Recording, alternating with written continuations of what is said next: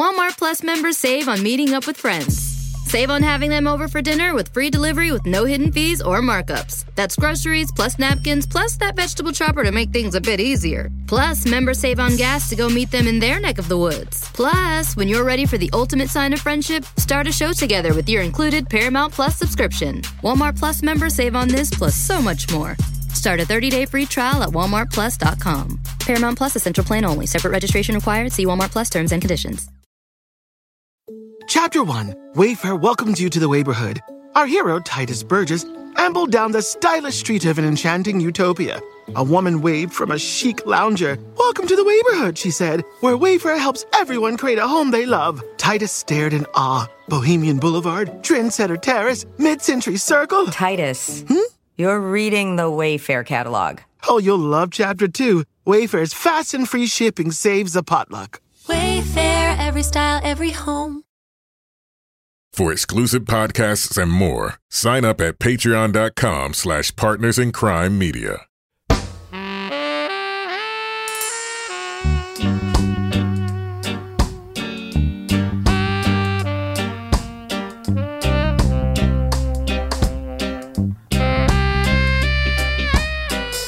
Rebecca Lavoie, and this is Crime Writers On, the true crime review that digs into podcasts, pop culture, and this week, a double review. We'll examine HBO's take on the U.S. gymnastics abuse scandal at the heart of gold. Then we'll take a look at the new podcast series about New York's gun court. Slate presents Charged.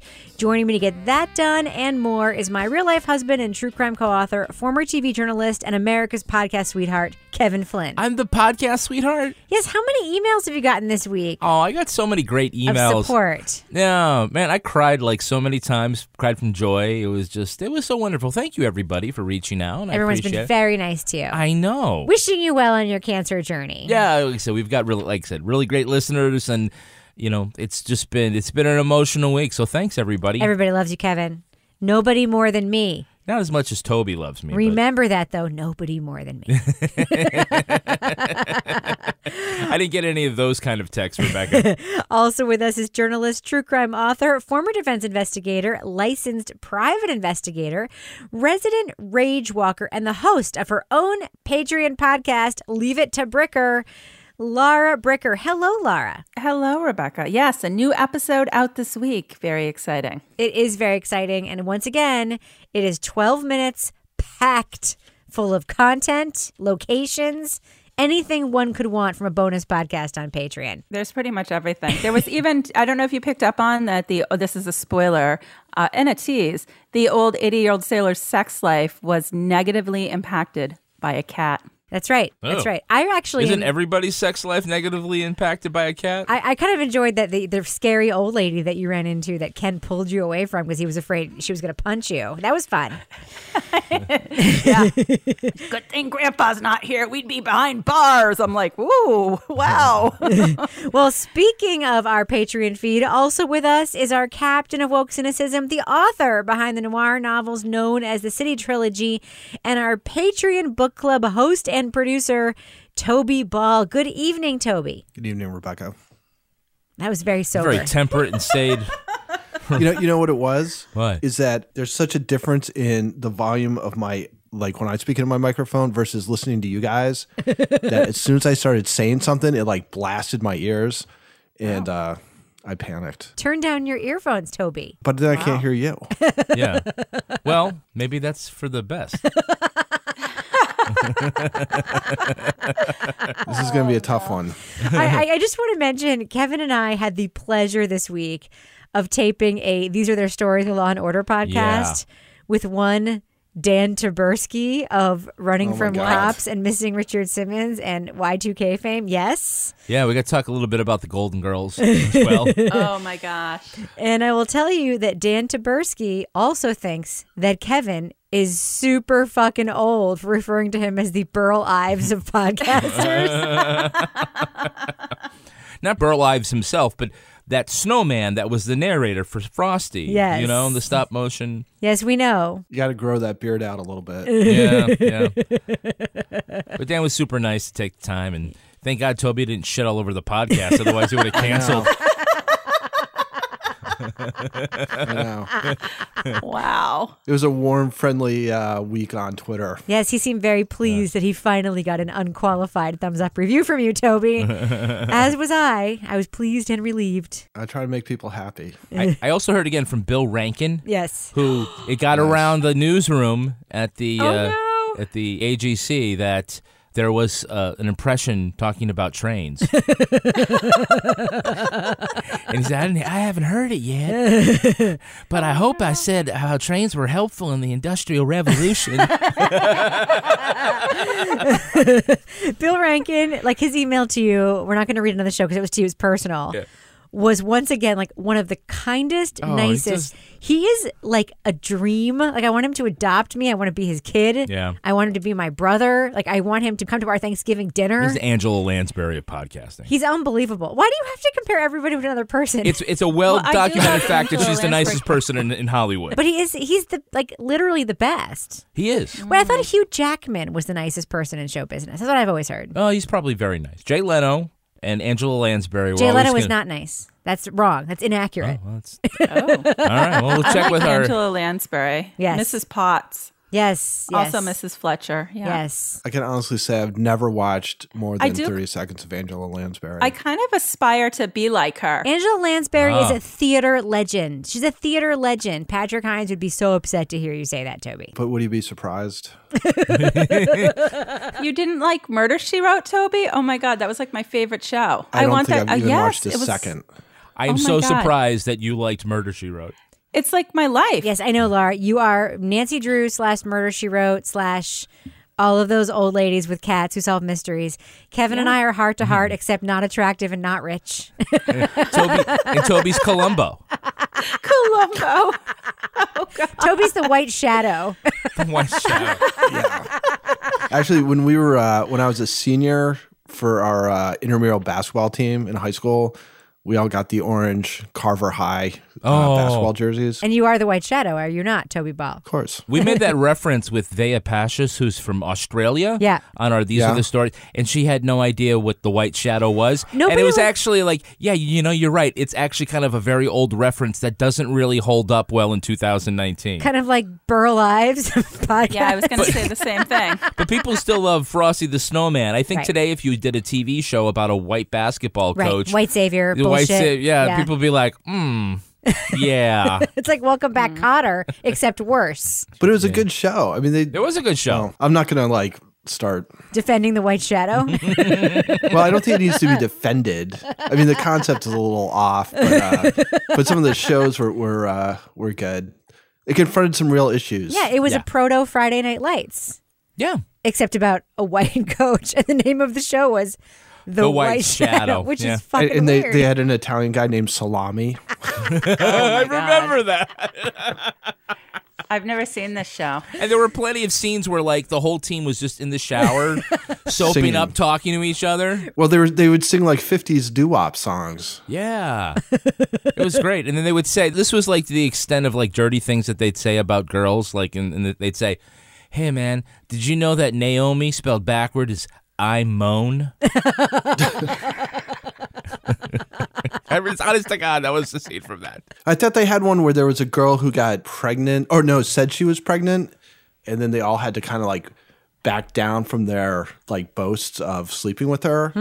and then it turned out she wasn't pregnant, but she just wanted to like get everybody to stop like acting like she was a slut. So Oh, that settled so many problems. that was that solved me too. Yeah. back then in the White Shadow. good. Good memory, Toby. Wow, trip down TV memory lane. Laura's like, I didn't fucking have TV in Vermont, and if I did, I would not have been watching The White Shadow. I know. That wasn't on the two channels that I got. I've never heard of it. Hi.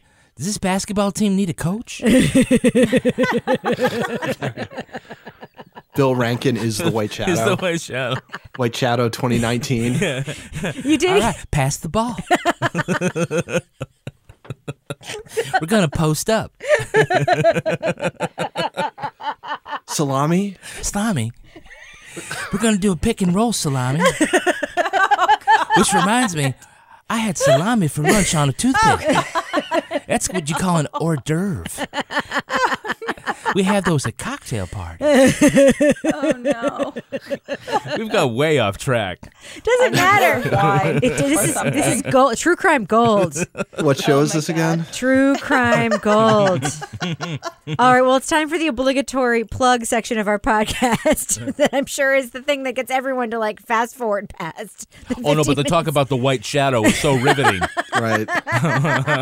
obligatory plugs. You should do a timestamp about when we're done with that. If you don't want to hear the Patreon plugs, If you don't want to hear us please talk fast about forward the white to shadow, 522. All right. Well, sign up for our Patreon, please. There's tons of good shit there, including this week's after show podcast, on which we're going to talk about the latest episode of Game of Thrones. And Kevin is finally going to tell us why he, in fact, vomited three times during his first sexual Oh. encounter. God, that's the twenty-five dollar level for that story. Anyway, uh, so sign up for our Patreon right now. There's tons of good stuff. Laura's podcast, Toby's book club, our after show. It's really, really great. People love it. And speaking of Patreon, Kevin, we have a quick announcement to make. We did decide to give away a pair of tickets to PodX at conference we'll be attending in Nashville to one of our Patreon supporters, Kevin. Who will the four of us be seeing in Nashville on May 31st to June 2nd? Uh, it's Jennifer Lasita of Covington, Kentucky. Yay, Jennifer. She and her sister are going to be joining us there, and hopefully, lots of others, uh, lots of other listeners will be there as well. Mm-hmm. Um, we're definitely looking forward to it. You know, we uh, gave the chance to get those tickets to the folks in our Patreon, and asked them just you know click here, fill in your information. It was just it was a random giveaway, but I did ask people. Just for shits and giggles, not to make you win or not, but why should we give you the, the stuff? And people Oh. wrote good things. Like, what do they write? I, there was a whole bunch. I'm the I went- White Shadow. I went the white. Shadow. I just pulled a couple of them here. It's like you know, I'd love to meet you guys uh, and try to leave you with a favorable impression of a white Southern male. oh, But we I'm already have one. Bill Rankin. That's right. You're my number one favorite podcast. I can't wait, wait to listen on Monday mornings. I'm a working mom trying to put myself first and do something I enjoy for the first real time. That's a great one. We should send her a pair of tickets. Jeez. I only have the one, Rebecca. Uh, your podcast is my go-to. Uh, let's see, let me skip around. Maybe we could bring our dogs, who have been cat of the week before, and could actually you could actually meet them. I rage walk every day. I listen to Crime Writers on to both warm up and cool down. nice. Um, let's see. My husband is deployed to some unnamed country in the Middle East. My teenage daughter sort of sucks to be around, and I need some fun. She does. And my last one here because I need to see Toby's bulging biceps for myself Nice. check Kevin's Warby Parker glasses Yes. to see if they are really as nice as he says. See the Madison Reed results for Becky with the good hair, as well as check out her fancy Betabrand dress pant yoga pants, and confirm that Laura is a real person and not a character that's been made up of all of her fanciful, charming AF stories. That's right. These are very good answers. Very good. That's good. a good one. I like it. if you can't make it to Pod X, we have another appearance this summer that the four of us will be at. That's right. We just booked this. We're going to be in Chicago for the True Crime Podcast Festival. It is a very tight one day festival, which I love. I love that they're just programming this whole thing. It's one day. July 13th at the Marriott downtown Chicago. The four of us will be recording, doing a live show there, and a meet and greet. Tickets and information at tcpf2019.com. Yeah. And you know what? Lisa, who's putting together the True Crime Podcast Festival, she's amazing. She's a dynamo. I just want to say, like, congratulations on getting this thing together, Lisa. We're really excited to do it. yeah, yeah, we're really happy to be there.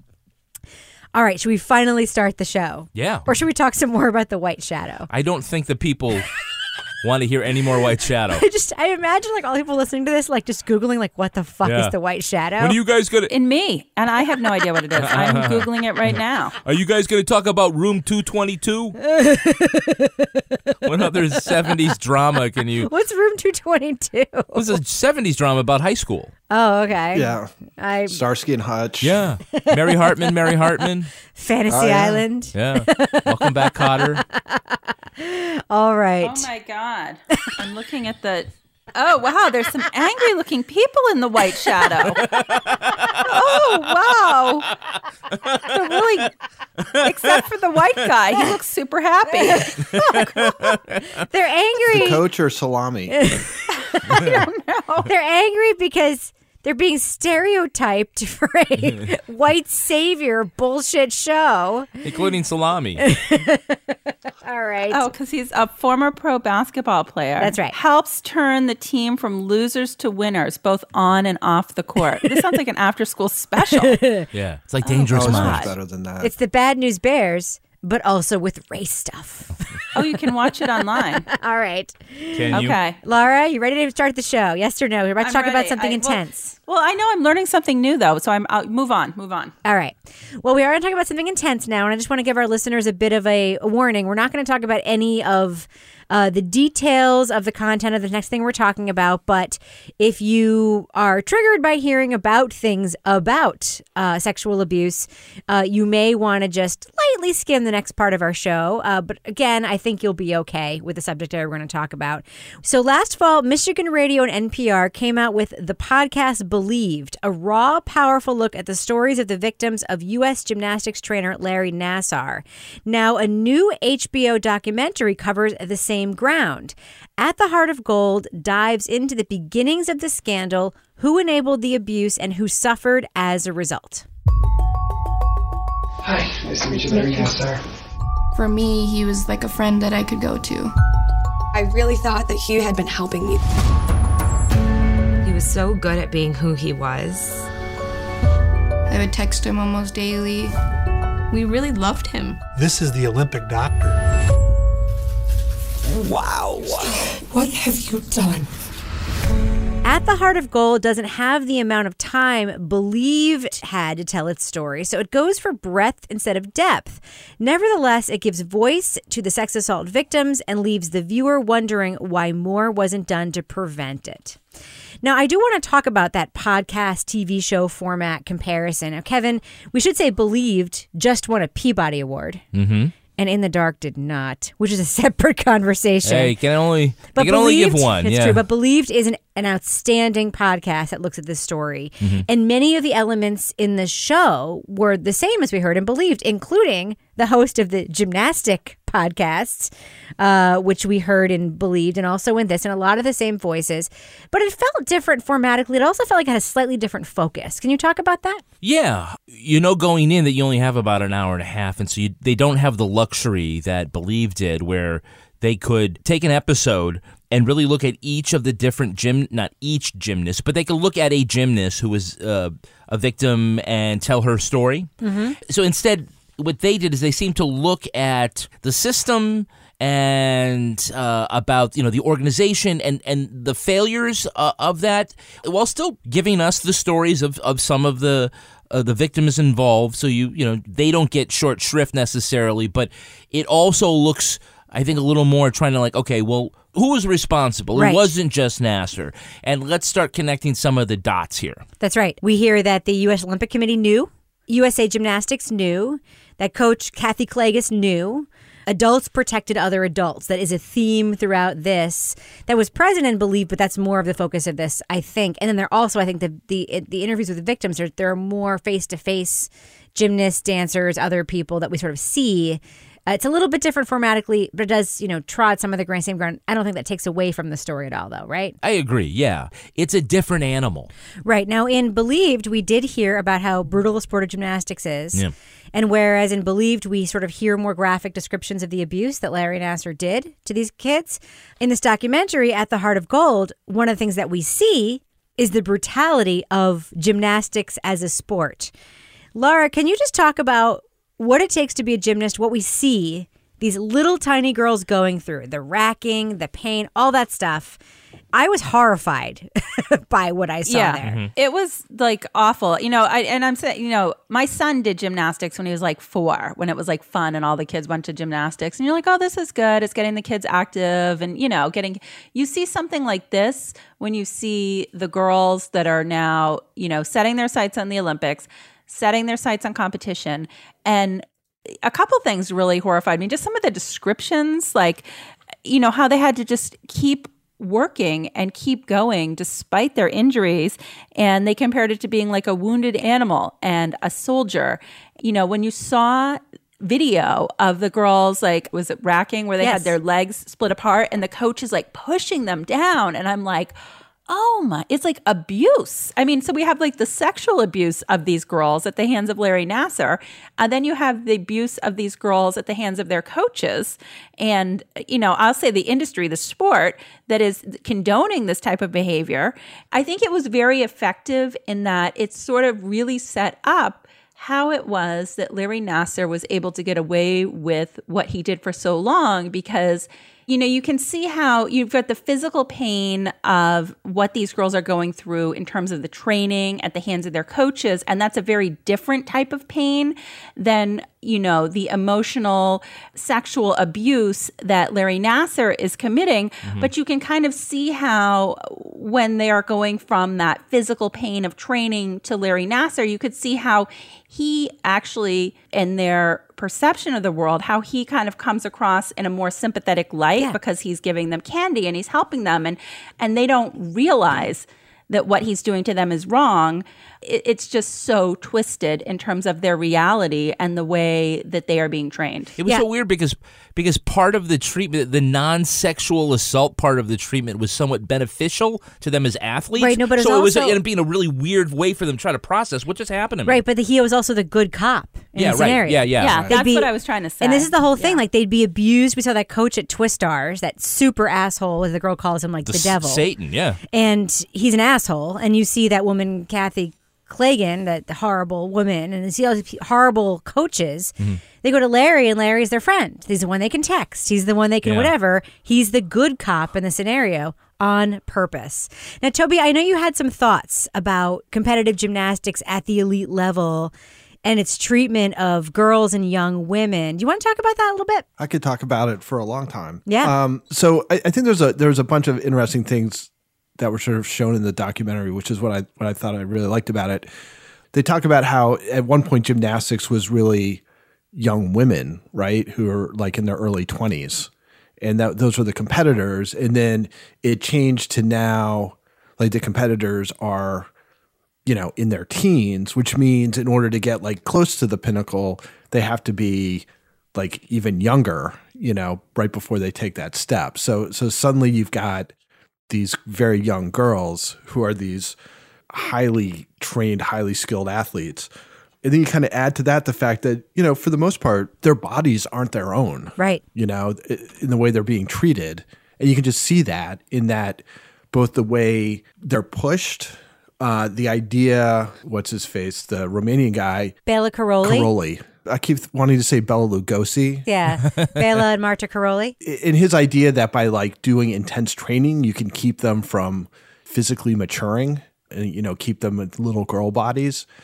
So you've got that dynamic going on where you've got these young girls, they're learning that they don't really get to make decisions about what goes on with their bodies in this situation. You know, it's like get back out there with your fractured leg, or you, you can't stretch enough, so I'm going to like lean on you.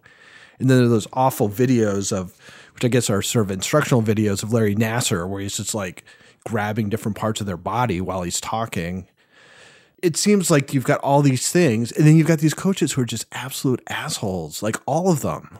It's just primed for a guy like Nassar to be able to deal with with girls who are used to people making demands on their bodies, but usually those people are mean and then he's nice. So it seems like you've got that setup, which, you know, obviously is freaking horrendous. Right. And then the the last thing is that I think the girls are kind of seen as expendable, right? Mm-hmm. Because they're like, if you like cry out in pain, if you if you're not stoic enough, you know, there's like five other girls who want to take your place. Right. So you've got like thousands and thousands of girls across the country who are really competing for, you know, six, eight, ten spots in the Olympics. So any particular girl is essentially disposable. And there's that story about the girl with the broken leg who says, I can't compete. Ugh. And that asshole's like, get your fucking stuff and get the fuck out of here to like Yeah. some 14 year old girl who's with a broken leg. Right. Yeah. Yeah. So, I mean, the whole thing is like, they, I think they say like breaking them down, like Mhm. break them down. Yep. And then you're surprised that, you know, a predator would be there to take, take advantage of that situation. One of the things I liked about the documentary is that there's more here than just the gymnastics world.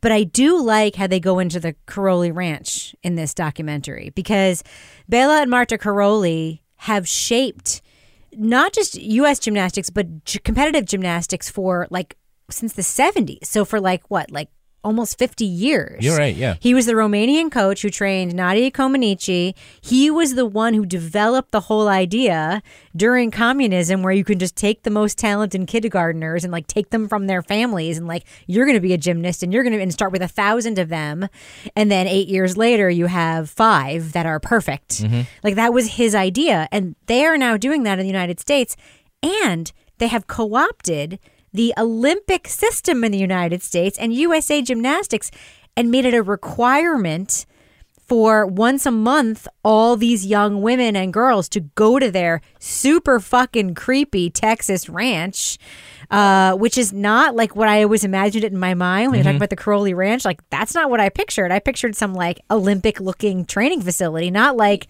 Camp Belknap on Lake Winnipesaukee. It's like a It little didn't place even in the look like woods. that. You know what it reminded me of? It was basically like a, a metal shed in the woods. Yeah. It reminded me of this time I covered this like dogfighting ring and they had their dogfighting shed in the woods. I mean, it was like, it looked like uh, some sort of mafia hideout or Right. something. Looked like an agway. Did you see those signs where they showed the sign to like Karolyi Ranch, and then there was a couple other signs, and they're all like littered with with bullet Yes. holes and dents? Yes, it was crazy. it was nuts. It is was Texas. totally nuts.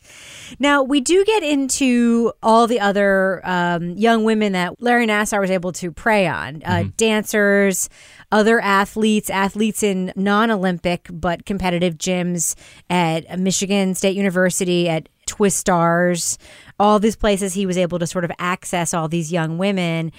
And then we hear from uh, Rachael Denhollander, who is, after many other people accuse Nassar, the first person who kind of goes public. She is just one of many, many, many freaking badass women who we actually see talking to the camera in this documentary, including one who says that according to court documents, she was abused 846 times. Oh, well, really? Yeah. 846. Wow. Uh, Laura, what did you think about all of the women, including Dominique Moceanu, uh, Olympic gymnasts, Rachael Denhollander, all these other young women and, and women that we see just sort of talking about decades of like socialized abuse by this guy? You know, as I was watching it, the thing that really kept coming back to me was a it's you know amazingly brave you know that they're they're going public and talking about this and they're talking about this at court but the thing that kept coming back to me was just sort of the way that this abuse was carried out and covered up and condoned that these girls didn't realize for so long that this was abuse, even though they're like, this is a little weird. And then when they have that realization of what it meant and what was really happening, seeing that sort of awakening in them was really just heartbreaking. But the part that made me so enraged watching this was just the way that the adults around these children either ignored the reports, covered it up, didn't do anything about it. It was like watching like the Catholic Church or some of the private schools where we've had sex abuse scandals. And I was just so pissed off that like these kids had to go through this for so long. I, I couldn't with their parents in the room. I mean, it was just like these people were brainwashed, the parents, into like we're so lucky to have Larry in our lives. Yeah. I think one of them said. I'm like, so it was just heartbreaking to watch that sort of process of realization of what was really happening. Yeah, I mean, it was definitely a spectrum. I mean, some of the young women knew immediately this wasn't right. I'm being abused. Mhm. You don't need to reach into my vagina to cure my ankle. Right. And other young women were like, I thought it was normal because my dad was in the room, and like, if he's doing it with my dad in the room, like, it has to be fine. I mean, it's it's very believable, like Yeah. how this would happen. But one of the other things the documentary focuses on, which I really enjoyed just sort of thinking about, not just watching but thinking about, was what happened in the courtroom. So Larry Nassar is finally. Uh, the thing that tips the scales publicly from people defending him publicly, people saying, oh, he might be a bad guy, is the images found on his computer. Right. 37,000 of them, Yeah. where he actually had images of himself abusing young women and other images, which, by the way, his lawyer says is not a high volume. Kevin, you think that's a high volume, 37,000 images? Uh, I think that sounds like the Library of Congress uh, Of- of, child porn. Yes, yes. Well, I had a case once. I feel like it was like 100,000 images. Oh, that I one. remember a lawyer getting a bunch of paper, like actual stacks of paper to show like how much that actually was. You know what I mean? Yep. Yeah. Well, one of the things that we get though is that legal question because we have a situation here where the trial has happened, it's time for sentencing. And the very, very big character judge, Rosemary Aquilina, decides to just keep the sentencing phase open for anyone who wants to give victim impact statements. Right. And it starts with a handful. And then as publicity grows, more and more show up, and it ends up being like more than a hundred 158, I think it was. get yeah. to give their victim impact statements. First of all, Kevin, what'd you think of that judge? like, uh, like seriously, Okay. because there's a question here. It's a devil's advocate part, and then there's like, Yeah. a, you know, like what did you think of this judge? Okay, so she had uh, a little bit of attitude on. I don't know if um, they're elected or not. I don't know because you know certainly she knows that the camera's going to be on her. So this is the way she's going to conduct herself, and she was really great for letting everybody come in and whatnot. I feared that day that her sort of she did grandstand a little bit at sentencing, Hmm. and I'm like, is this going to be grounds for an appeal? Now I realize now if he's pleading guilty, he has waived his right to appeal. So like, okay, maybe I shouldn't worry so much about that. Did you And know about the letter though when you when you thought that? the no, I was no, I was thinking I just signed your death warrant. I mean, because some judge in other cases when judges say something snotty to somebody that they're sentencing, especially in a capital case, Yeah. it has been grounds for an appeal. So I was like, damn, do you really want to like go through this whole thing and fuck it up with something dumb like that? I was a little worried about, you know, could you maybe just play it straight and get this guy to jail and not do something stupid in the Yeah. meantime? Yeah. But I, you got to give her props for letting the victim impact statements go on as long as they needed to go on. I have to say, when I, when I saw the TV coverage of the thing when it happened, Yeah. I had the same concern you did. I was very glad the victim impact statements were allowed to happen. I had the same concerns about the judge being so outspoken.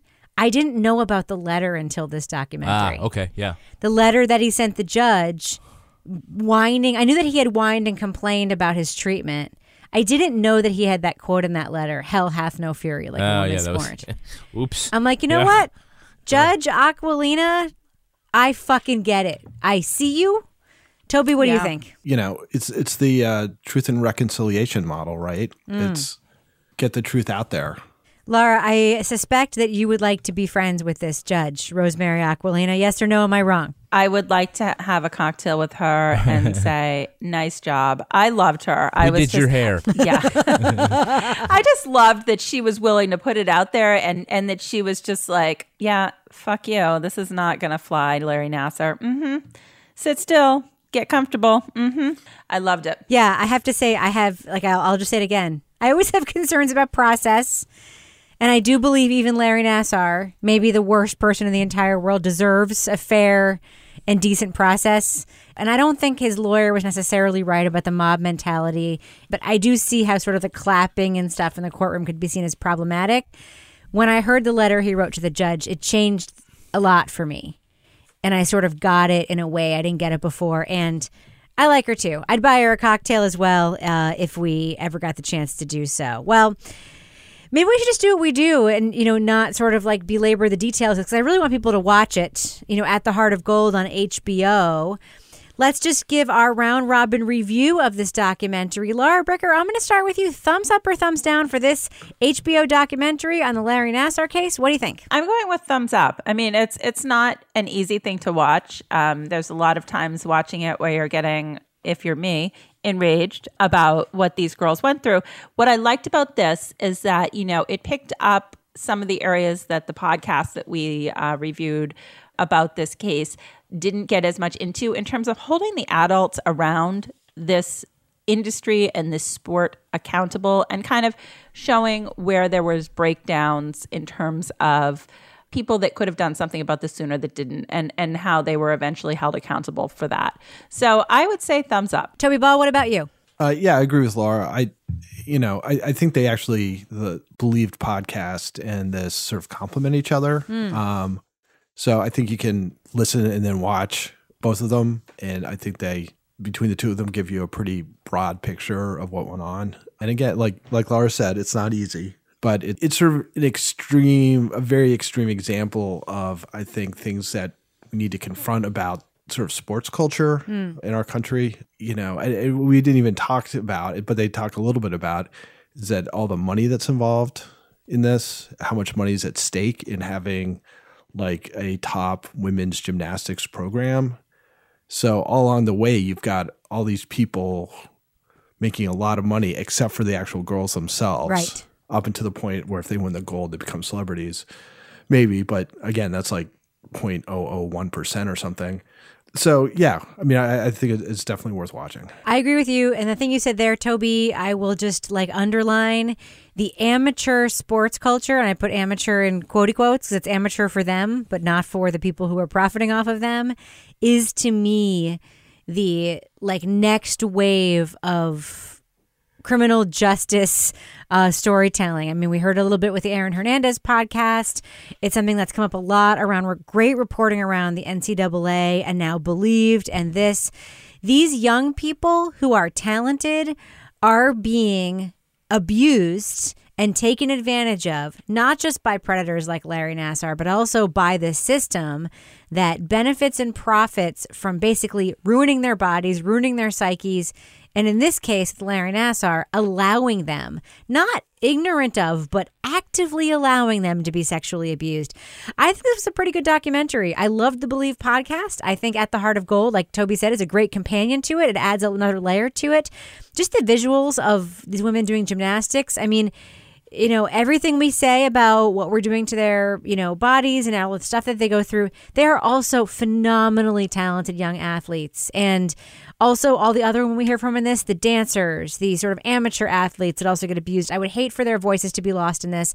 And I think this documentary does a great job bringing them forward. So thumbs up for me. What about you, Kevin? Yeah, I'm also a thumbs up. I think this is, um, like Toby said, a compliment to the Believed podcast. I'll admit I didn't listen to Believed all the way to completion, but I, I did think that the episodes that we did listen to for our review were very powerful. I think this is sort of a little different tone. It's not as intense. And I think in the amount of time that it's covered, it, I think it covers a lot of good ground and does raise some questions. It does, it will leave you angry. Walmart Plus members save on meeting up with friends.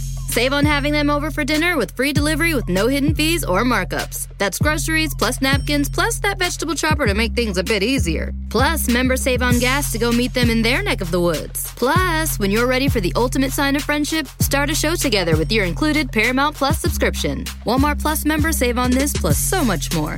Start a 30-day free trial at walmartplus.com. Paramount Plus Essential Plan only. Separate registration required. See Walmart Plus terms and conditions. Chapter 1 Wayfair welcomes you to the neighborhood.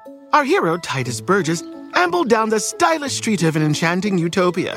A woman waved from a chic lounger. Welcome to the neighborhood, she said, where Wayfair helps everyone create a home they love. Tituss stared in awe. Bohemian Boulevard, Trendsetter Terrace, Mid Century Circle. Tituss, hmm? you're reading the Wayfair catalog. Oh, you'll love Chapter 2. Wayfair's fast and free shipping saves a potluck. Wayfair, every style, every home.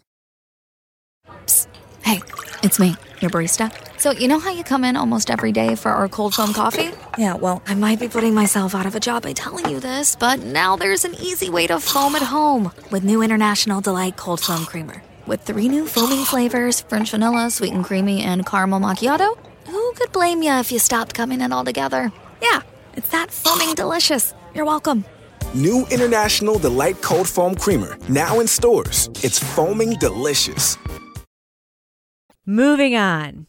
The second season of Slate Presents brings us Charged. Host Emily Bazelon spent two years examining New York's special gun court for defendants of firearms charges. Billed as an innovative and speedy method for handling these kinds of crimes, she says there is political pressure to reform the system. The gun court was a forced marriage between a liberal desire for gun control and a promise of punishment without mercy. If you pick up a gun, uh, you will suffer the consequences. I think it's as simple as that. Only it wasn't as simple as that. Inside the courtroom, the stories of the people facing charges turned out to be very different from the TV bad guys described in the press conferences. Bazelon introduces us to a prosecutor and a defendant whose paths cross at gun court. The series attempts to do what Serial Season 3 did not turn its long form investigation into a unified narrative about the justice system. Now, we are going to be discussing plot points for Charged through episode 4. So, if you want to stay spoiler free, jump to the time code listed in our show notes. Now, Kevin, remember Emily Bazelon? Remember how we first got to know her? Mm, She used to come on the Colbert Report with Stephen Colbert and explain constitutional stuff. Oh, okay. That's Emily Bazelon. How do you think she's doing as host of this podcast? I think she's doing pretty well. Yep. She's got a nice, comfortable style. It's, it reminds me uh, a little bit of uh, Sarah Koenig, but maybe it's probably because of the setup. Yeah, I think she's a little bit more. She's a writer. She's a little Yeah. more efficient. Um, and I would say that my one tiny quibble with this podcast is she sounds like a reporter who's also doing a podcast. It's my Mhm. only Yeah, quibble with right, it. yeah. Honestly, it's not about her. It's just about sort of the way that it's made. But you know, one of the things that's interesting to me is sort of the um, mission statement of the podcast. Emily Bazelon does have like a print piece that is sort of the intro to the podcast on Slate. And it says, quote, when gun control advocates discuss how to restrict access to weapons, they mostly talk about permit requirements and background checks, but that coin has another side punishment for people accused of possessing guns without the state's permission. And she also says, quote, most of the debate over guns in America pits the need to restrict gun ownership against the right to bear arms. And there's a crucial piece missing.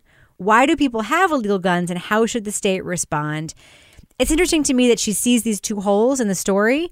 And Toby, one of the holes she points out is that gun rights advocates are not showing up for gun court and showing up for these kids who, as she lays out very neatly in the podcast, have bought guns to protect themselves, have bought guns because they feel like they need them. And these gun rights advocates are missing from the conversation. Yeah, I don't feel like I really need to say it, but I don't think African American gun owners are who most of these gun rights advocate people are really that concerned with. Yeah. You know, what, what's interesting about this program is that it's sort of taking two, I think, sort of politically liberal things and showing how there's some internal conflict there Yeah. between wanting to make guns more rare, I guess. I, I don't think it's really confiscation, but making legal protocols a little more robust. And then also concerns about, you know, incarcerating incredible numbers of young men of color. Mhm. Um, and how in this case, those two things are, there's some tension. It was interesting to me to hear that backstory about Bill de Blasio, mayor of New York City, who the cops hated because he basically halted the stop and frisk program, which they really liked, even though a lot of people could point to its constitutional violations. And it's, what did she say? Four out of five young black men in New York were stopped in stop and, and, and frisk incidents. So the police hated him, but they also hated you know people having guns so he created this program that both appeased left-leaning gun rights activists and the cops who hated him and this was a program that sort of met the middle ground except that it also had risks it also had this kid Terrari that we hear which we'll get into a second like finds himself in a situation where he's going to a brand new court with a whole new set of rules In all, Terrari spent two weeks in jail. When he got home, it was a big relief. But it didn't last, because then Terrari and his mom talked to his lawyer. And then she calls us and she tells us, well, the least he'll do is two or three to five years. And I'm like, whoa, what are you talking about? My son is not doing no jail. She said, well, you know, he was caught with a gun and her whole, everything just changed.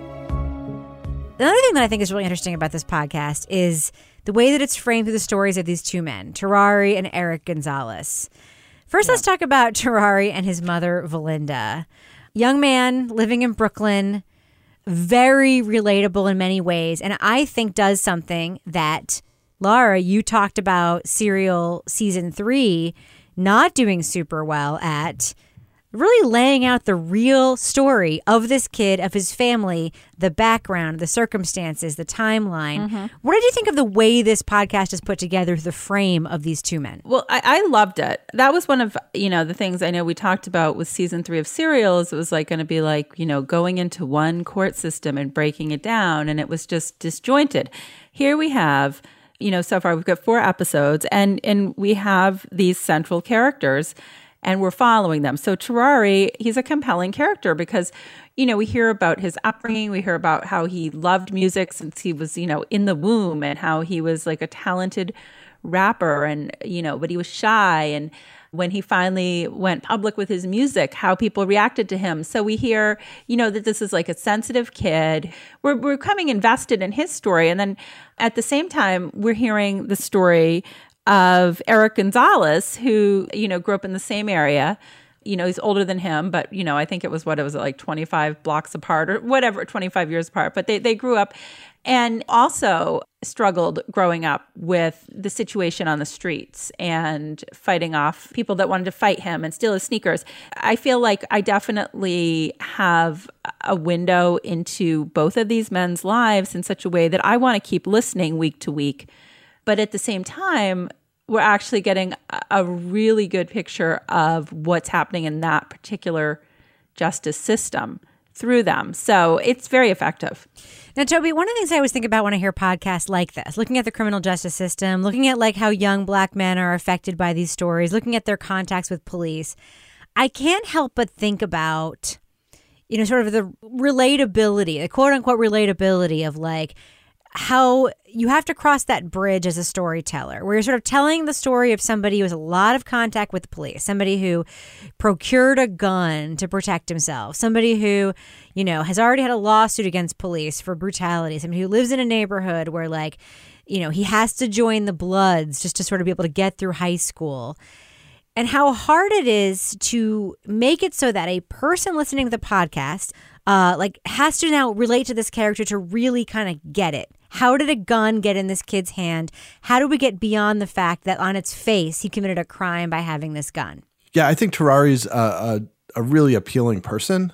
I think he's an easy person to like and to kind of root for, and and that he, you know, he seems very sweet natured, and because of that, like his his decisions, his sort of questionable decisions, seem understandable because, you know, he's coming from a place where he's you know, I think just generally not a violent person. But I, I think the other the other kind of weird thing that this whole sort of series had me thinking about was we, we get a lot of podcasts of white journalists doing podcasts about the African American community, which I think kind of ask some questions about who who has access to like making podcasts and having them distributed and becoming very popular. Right. So, you know, I think they're they're kind of those two things. And I think there's a question, you know, if it's a if it's a white journalist, are they looking for a slightly different story than maybe an African American journalist Mm. would? Good question, Toby. Very good question. I actually like I'm really glad that you said that because that's something I kept thinking about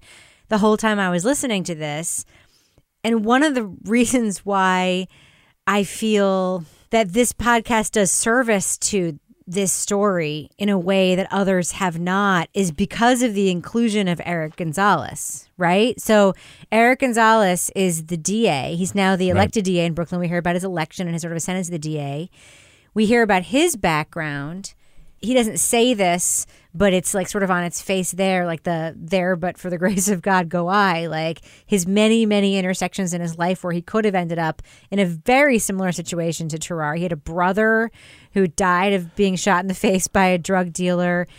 And he is like the DA that oh, what do they say in Spider Man? Like the one we don't deserve or the one we like like he is. I love him. He's unbelievable because of where he comes from. And he has a very strong voice in this. And he's the man. He's law enforcement. Yeah. Yeah. He got pretty emotional too, talking Many times. Um, yeah, many times. I thought it was really interesting that as he is coming up, that he felt like what was going on in his family and like if people knew like from what neighborhood he was from that it would reflect poorly on him professionally Yeah.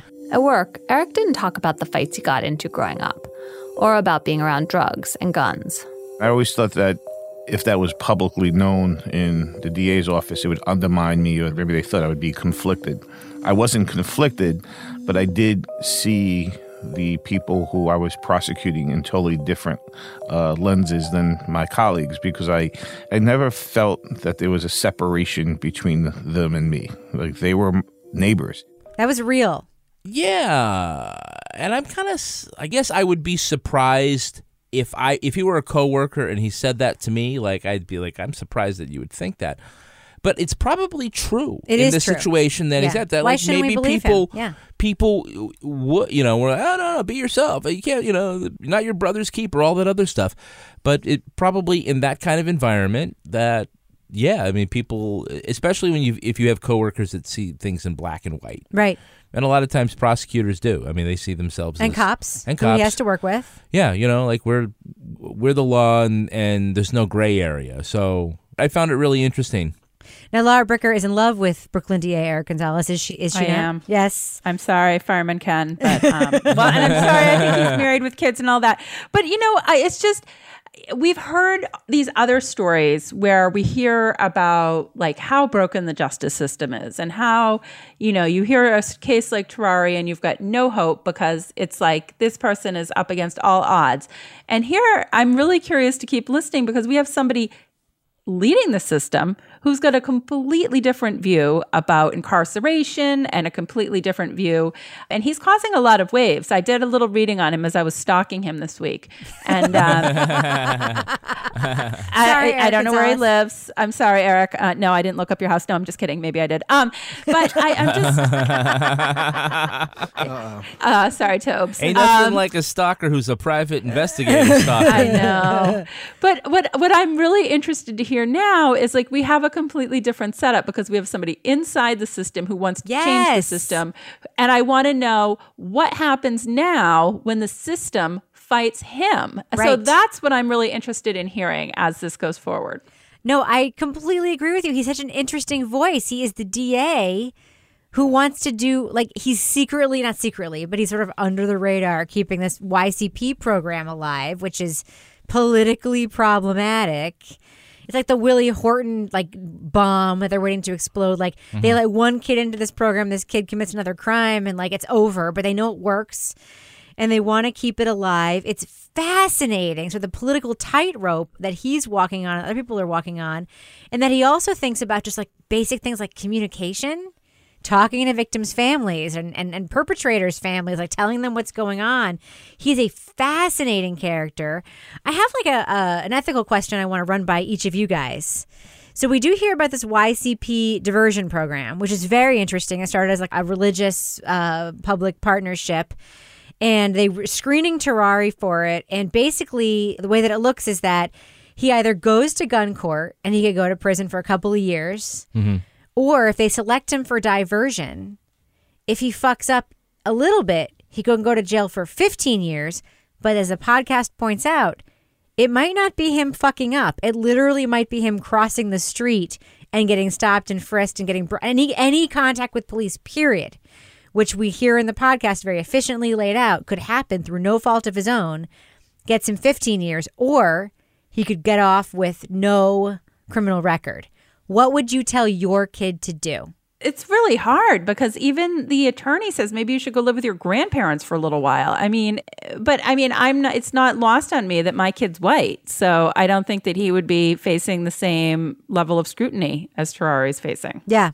Well, if he wasn't white, what would you tell him to do? I don't even. I, it's I, it's it's it's kind of like I feel like you're damned if you do and damned if you don't. It's like yeah, go in this program and pretty much like be a monk and hide until it's over because uh, you know if anything goes awry, you're fucked. Yeah.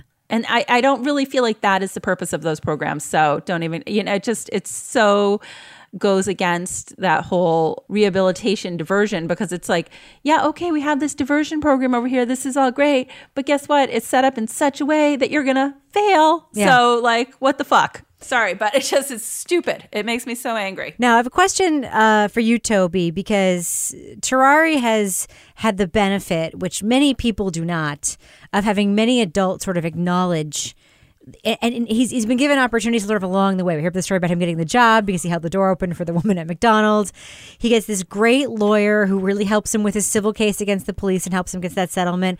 And then, of course, we have Maxim, the lawyer, who is his lawyer for this gun case who is also an immigrant with his own backstory and his own sort of intersection with a persecution in the criminal justice system, who wants to help. So here we have a pattern here. We have Eric Gonzalez, the DA, whose own life could have gone a different direction and whose brother's life went in a different direction. And we have Maxim. And the question that it sort of left me with is why is it that you have to have your own like face to face okay i get it i feel it it could have happened to me situation in order to just do the fucking right thing because what both of these men want to do maxim and eric gonzalez is like they just want to do the right thing they're like here's a situation uh, we're not going to like circumvent the system we're going to work within the system but we want to make it work for us and do the right thing get to the truth like why is it that you have to like be faced with a thing and and like have your own potential consequence in order to just like make the fucking right call why is that Uh, that's a good question. I think there there there is a sense when you haven't been in that situation that people who do get themselves in those situations are always making bad decisions. Mm. And so that if you've been in a situation you've had a variety of bad options that you've had to choose from and that you can you can I think be more empathetic for people who are in a similar situation where it's like I wouldn't normally get a gun, but I'm worried that I'm going to like get the crap beat out of me or possibly killed or whatever if I don't have one. That's like a serious that's a thing. So I think that's that's part of it. And I think there's also, you know, I think there are people who would agree with them and and feel that way but may not have the same sort of sense of urgency about those kinds of things as somebody who's actually dealt with it themselves so that they both sort of sought out situations in which they could be effective in in helping people Mhm. who had similar experiences where you know somebody else who might feel the same way about those issues because they don't have like such a close you know experience with it or whatever may not feel quite as motivated to make that their life's work right well they didn't read bonfire of the vanities that's what happened to them well yeah and he likes I Rigoletto. loved that part. Oh God, I love that. no eric, Um, eric gonzalez read bonfire of the vanities and terrari listened to rigoletto oh that's right It's that's right great. Like, like the cultural references in this are just coming from every direction. I'm like, what are you guys doing over there in Brooklyn? See that that's another thing where I think that seems like that's pointing towards the NPR audience. Mm. Like A little bit. those are those are two people. It's like, oh my god, that that kid looks Rigoletto. It's probably the one fact that Emily pulled out of him where she's like, oh, white people will love this. I'm going to include it. Right. Um, no, no, you're not wrong. I thought the same thing. I mean, I was much more interested in hearing more about his experience with the Bloods, but that was been kind of minim- it's kind of minimized. and the uh, the Rigoletto detail is sort of brought out for us to see. Like, there's more here, white people, right? I had the thing about him playing cards with the uh, Albanian mafia. the Albanian Yeah. mobsters. That was my favorite detail in the whole podcast. yeah, it's like probably the same guys who uh, uh, you know put out the hit on what's his face from uh, To Live and Die in L.A. A hundred percent. Yes. No, I love that detail too. It was great. Uh, so, final question for you, Kevin. Another quote in Emily Bazelon's article leading into the podcast. This podcast isn't a story in the true crime genre. It's what comes next, a true punishment story. Yeah, she keeps referring to it that way. We haven't gotten to the punishment part yet, but is that what we need right now? We need to hear more about the punishment. Yeah, we need to see where this story is is ultimately going. They, they've teased a uh, plot twist for episode five. Yes. Uh, For the advocate. yeah. So yeah, I'm I'm still kind of like, all right, you've you've set up a lot of different things here. Let's see where all this stuff goes. All right, well, let's do what we do. Let's talk about Charged and give it our thumbs up or thumbs down review. Do you recommend to our audience they listen to it? If you want to find it on your podcast feed, it's called Slate Presents, colon, Charged. Laura Bricker, thumbs up or thumbs down for this podcast? What do you think? Two big thumbs up. Um, this is the type of justice system podcast I've been waiting for. I only hope it delivers the way that now I've built it up, but I think it's just a super interesting story. And I love Eric Gonzalez, the district attorney. Um, the first episode ended with a quote that I am really hoping was a tease to good things to come for Terrari um, where they said, she said, uh, Eric Gonzalez was born in the position to shape the futures of a lot of people who had come up the way he had, starting with Terrari, Hmm. something along those lines. And I'm like, okay, let's hope that actually is the case. So, really interesting, good characters, people you're invested in. Two thumbs up. Toby Ball, what about you? Thumbs up or thumbs down for Slate Presents, colon, Charged? Yeah, I think I think thumbs up. And we didn't even talk about like the Rikers Island episode, which I thought was super interesting. So yeah, definitely. Yeah, so I'm going to give a thumbs up to Charged. I really like it. I think it's very efficient in its reporting. It gets through a lot of the bigger issues that have been reported elsewhere, like issues around bail, issues around community policing, issues around uh, sort of the, the, the push and pull between cops and civil rights advocates and the closing down of Rikers Island. And that episode was very interesting to me. I will say I do have a couple of critiques of the style of this podcast. It does seem, as we've alluded to, a little bit packaged and delivered for a liberal white audience to be able to relate to. The way that it gets over that for me is through the strength and the voices of Terrari, of Eric Gonzalez, of Terrari's mom. There's a lot of tape of the right people to hear from in this podcast that to me overcomes kind of the packaged clinical nature of it, the digestible nature of it. So for me, it's a good thumbs up. I like it overall. I think it's a really compelling story. I plan to continue listening to it. Kevin, where are you in this podcast? I'm thumbs up, but kind of barely. It's good because I, I like that that it's uh, looking at an issue that we haven't really dealt with before, and it's looking at this particular you know method for justice or the the gun court, which I didn't even know existed. And I, I see that they've put together two characters here that in theory, ought to be able to, you know, you ought to be able to stitch these two guys together and, t- and give a good narrative. You know, some of it I feel like if Terrari and Eric were fictional characters, like in a book, you'd be like, kind of a little cliche here, like, oh, here's the the tough kid from the streets who just needs a gun to protect himself, and he's, uh, but he also likes Rigoletto. You know, it just seems like the details are just. If it weren't for the They're fact curated? they're a real person, Yeah. yeah. So I'd like to see where it goes. Uh, so, like I said, we've set it up, and hopefully that it, it comes to a, a place where if you're not going to tell me something new, tell me something I don't know, and that will enlighten me. And I think that makes for a juicy story. Walmart Plus members save on meeting up with friends. Save on having them over for dinner with free delivery with no hidden fees or markups. That's groceries plus napkins plus that vegetable chopper to make things a bit easier. Plus, members save on gas to go meet them in their neck of the woods. Plus, when you're ready for the ultimate sign of friendship, start a show together with your included Paramount Plus subscription. Walmart Plus members save on this plus so much more. Start a 30-day free trial at walmartplus.com. Paramount Plus essential plan only. Separate registration required. See Walmart Plus terms and conditions. Chapter 1 Wayfair welcomes you to the neighborhood. Our hero, Tituss Burgess, ambled down the stylish street of an enchanting utopia. A woman waved from a chic lounger. Welcome to the neighborhood, she said, where Wayfair helps everyone create a home they love. Tituss stared in awe. Bohemian Boulevard, Trendsetter Terrace, Mid Century Circle. Tituss, hmm? you're reading the Wayfair catalog. Oh, you'll love Chapter 2. Wayfair's fast and free shipping saves a potluck. Wayfair, every style, every home.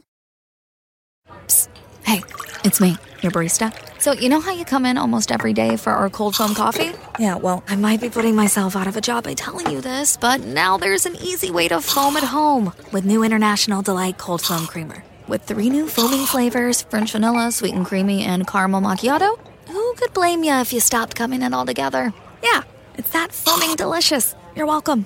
New International Delight Cold Foam Creamer, now in stores. It's foaming delicious. Now it's time for my favorite part of the podcast, a little something I like to call the crime, of, the week. The week. Pennsylvania officials finally caught their most wanted scofflaw. Jared Stiff is the Commonwealth's most egregious toll evader. The driver with the ironic name is accused of running the toll booth twice a day for five years. That's more than 2,200 times, adding up to $128,000 in tolls and fees. News reports don't say how they know Mr. Stiff was running the tolls for five years, and if so, why they didn't do something about it in 2012. A judge ordered Mr. Stiff to pay $11,500 and put on five years probation. It's all part of a crackdown by state officials to collect back tolls on those who owe more than $2,000. Now, I heard this story, and all I could think of was uh, guys, sometimes these little things tend to add up. especially for someone like me. So, my question for the panel is Did you ever have a fee or fine that you perhaps ignored a little bit too long? Laura Bricker, I'm going to start with you. Oh, yes, I did. so when I was in college, I got pretty lazy about walking. So I used to park in spaces behind um, one of the administrative buildings that I wasn't supposed to park in. At UNH? Yeah. They don't like that shit there. They don't. And I got many tickets that I ignored until one day I went out and I had the boot. And so I had the boot, and this was the irony. This is like my shitty college car. I think it was my Volkswagen. It was my Volkswagen Golf. And, um, the cost to get the boot off was actually more than the car was worth. I was in the Oh. process of getting rid of the car, so I like had a little temper tantrum and I was like, "You could just have the car. I'm donating it." And they were like, "No, we're sorry. You have to pay your fines." So that's what happened to me. What about you, Toby Ball? Have you ever let a fine or fee go a little bit too long? I would love to pile on UNH parking services. um, but instead, when I was living in DC, the way like parking around our the building where I worked, like it was zoned. So you are, weren't actually supposed to park there, but I think you had like two hours and you had to move your car or whatever. But every once in a while, I would park just because I would be running late or whatever. And we were right by this middle school. And what the kids after school would do is they'd just walk down the line and take the tickets off the cars and throw them in the woods. Oh. So when you like you look in the woods and there'd just be all these parking tickets. So one day I came out and there was a there was a boot on my car and I went back in. I was like, fuck. So I called uh, DC Parking Services. I was like, I got a boot on my car. So I'm just talking to the guy and he's like, Oh, you've got like all these tickets. And I was like, Yeah, you know, I parked by this middle school and the kids just throw the things. And he's like, Well, what color boot do you have? And I was like, orange? He's like, oh, that's the worst of the, you know, there's a white, a red, and an orange. You got the worst one. I was like, I got the worst one. The worst boot. And, uh, and he's like, he's like, hold on a second. Let me see what I can do. He goes away, he comes back on. He's like, okay, I wiped out all your tickets. oh. And I was like, what? he's like, he's like, I've been doing this for eight hours. You're the first person who's not yelled at me. Like I was the reason why they got a boot. Wow. And he's like, if you want to get the boot off your car, you know, this is what you got to jack it up and then you get a crowbar and then you got to roll it forward and then the boot will come off. I was like, yeah, I'm on a pretty busy road. I don't, I don't see that working out for me. Uh, but then I, I went in and and uh, he like wiped out like three hundred fifty dollars worth of tickets. Wow. That's great. wow. And now we know how to get the Anyway. boot off our Hey. car too. Thank you, Toby Ball. Public service announcement. The crowbar. There you Thanks, go. Jobs. Yeah. At the $25 Patreon level, I will explain how to get a boot off. now, I would love to say that, like, I am not one of the people who f- doesn't pay parking tickets. I don't get many parking tickets. As we live in a very rural place, but we do live near a tiny city, Concord, New Hampshire, where the tickets are literally five dollars. But if you ignore them long enough, they become one hundred and sixty dollars. I paid one of those yesterday Wait, what? Oh, man. because, as far as I'm concerned, when you get a ticket, it actually costs one hundred and sixty. Where do you get these tickets? Sorry, babe. Sorry. Because this is not the first time. We can't afford your cancer medication oh, this for month. the love of Christ! No, oh, says the guy who was about to tell the story about how the only bad credit thing he's ever had is overdue library fines. If that's not the story you're about to tell, Okay. so Spoiler. So I one time rented rented. When I took it, I checked out three audiobooks from the Manchester Public Library. I didn't live there anymore, but I did work there, so I was able to take something on. So this is when you had to get those audiobooks like on CD or Yes. right. So I checked them out. I brought them back, turned them in, and I got another, you know, audiobook. And then later I found out they said that I never turned in those three audiobooks. And I'm like, how is, that, how is that possible? I checked out one. If I hadn't checked those other ones in, you wouldn't have let me take another one out. And they're like, oh, well, you didn't have, you know, I was like, fuck you on this. And then we tried to buy a house. and then the collection agency called, and I'm like, are you fucking kidding me? You're looking for $50 in fine, and you're calling me and putting a, a black mark on my credit report? I remember Over literally- fuck, I was, I'm still mad about it. Literally- It's like that guy from library fine. Seinfeld. well, horrible. I have to tell you, t- Kevin, I Yeah. once covered a story over in my territory. Um, they they say they pulled over a guy in like Southampton, which is a very small town here, like population very small, and he had an outstanding warrant. Bring him in.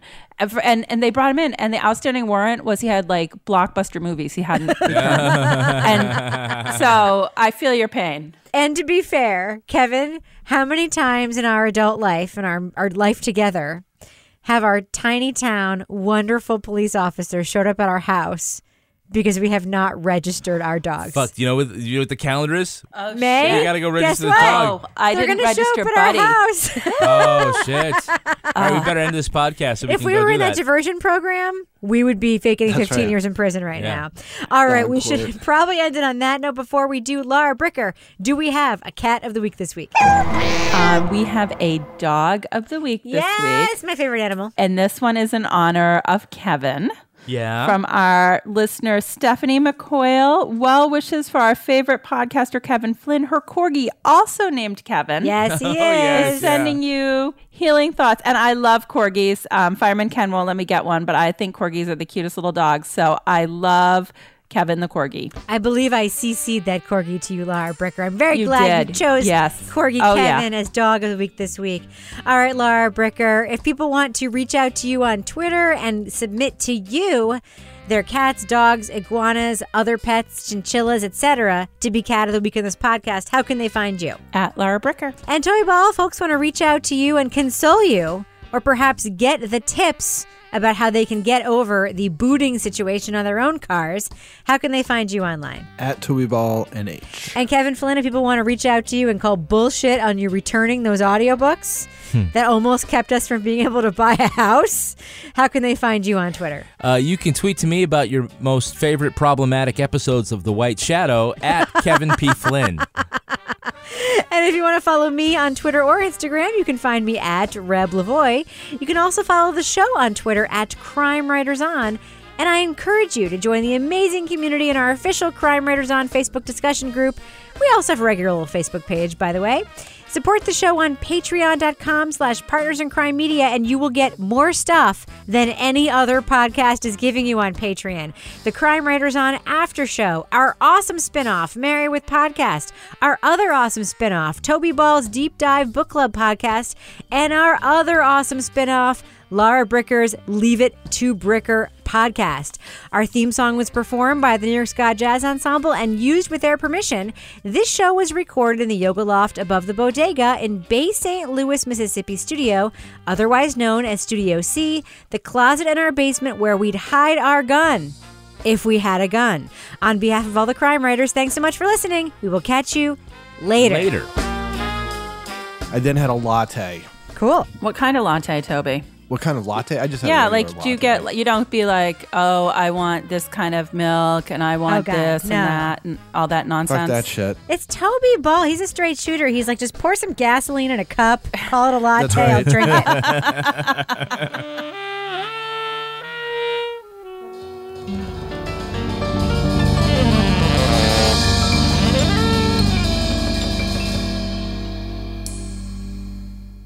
Partners in Crime Media. Walmart Plus members save on meeting up with friends. Save on having them over for dinner with free delivery with no hidden fees or markups. That's groceries plus napkins plus that vegetable chopper to make things a bit easier. Plus, members save on gas to go meet them in their neck of the woods. Plus, when you're ready for the ultimate sign of friendship, start a show together with your included Paramount Plus subscription. Walmart Plus members save on this plus so much more. Start a 30-day free trial at walmartplus.com. Paramount Plus Essential Plan only. Separate registration required. See Walmart Plus terms and conditions.